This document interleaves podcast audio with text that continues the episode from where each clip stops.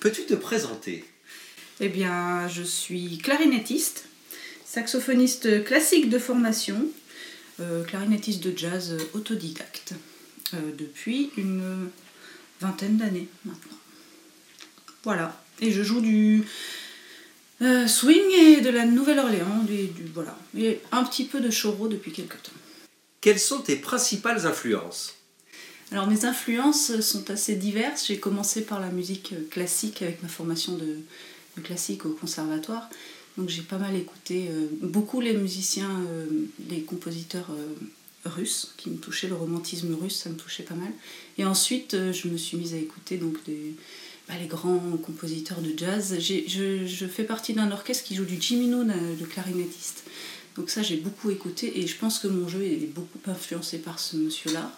Mais euh, voilà, il y a Duke Ellington, il y a Armstrong, il y a Bechet, il y a Homer Siméon, il y a Jelly Roll Morton et des centaines de noms que je ne citerai pas parce que je vais en oublier. Mais, euh, et puis ça s'étend sur Paquito de Rivera que j'aime beaucoup aussi, euh, que j'écoute pas mal aujourd'hui, les compositeurs de, de choro brésiliens. Et puis je pense que ça va encore évoluer avec les années.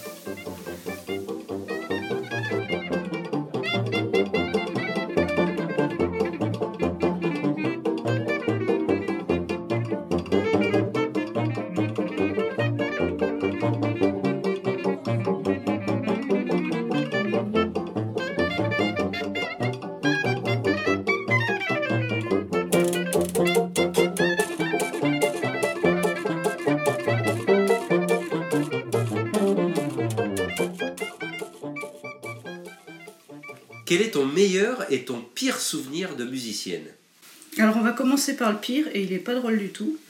Et je finirai sur une note positive. Euh, le pire souvenir, c'est un concert en Suisse il y a une euh, bonne dizaine d'années où euh, ben, j'ai fait une fausse couche sur scène. Donc voilà, ça c'était mon pire souvenir. et puis pour le meilleur,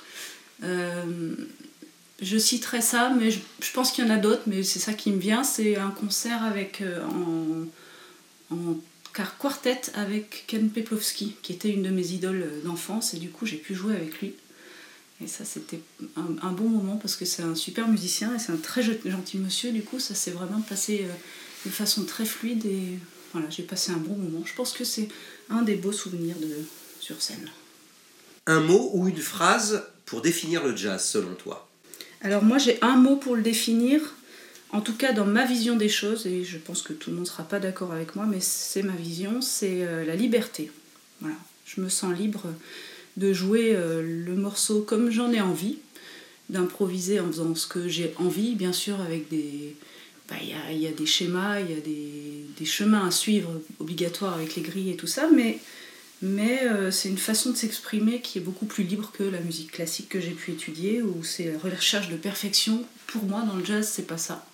Et on est libre de même de se planter si on a envie, finalement, ça passe, parce qu'il y a une expression derrière, et voilà, la liberté pour moi.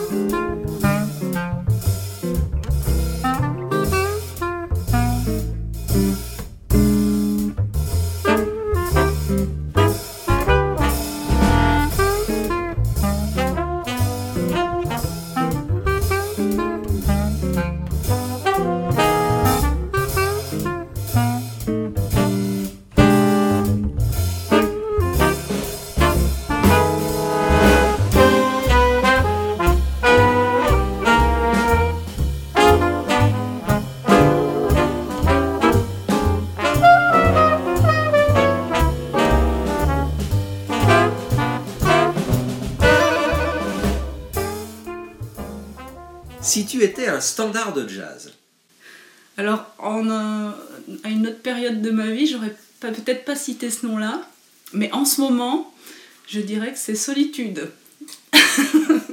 Avec le Covid, euh, on se sent bien seul à faire des concerts de jazz dans notre salon, devant notre caméra, pour des gens qui nous regardent euh, euh, bah, derrière un écran. Voilà, donc ce serait Solitude.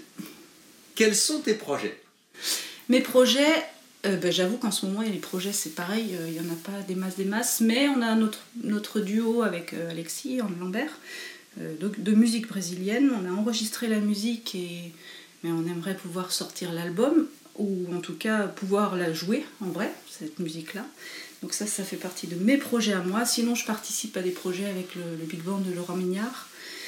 Euh, on va sortir un album aussi de euh, Duke Ladies, donc euh, voilà, des femmes invitées dans le Big Band, notamment moi. Et je crois que pour l'instant, ce sont les projets à court terme. Après, pour le futur, je ne sais pas trop. Merci Aurélie. Merci.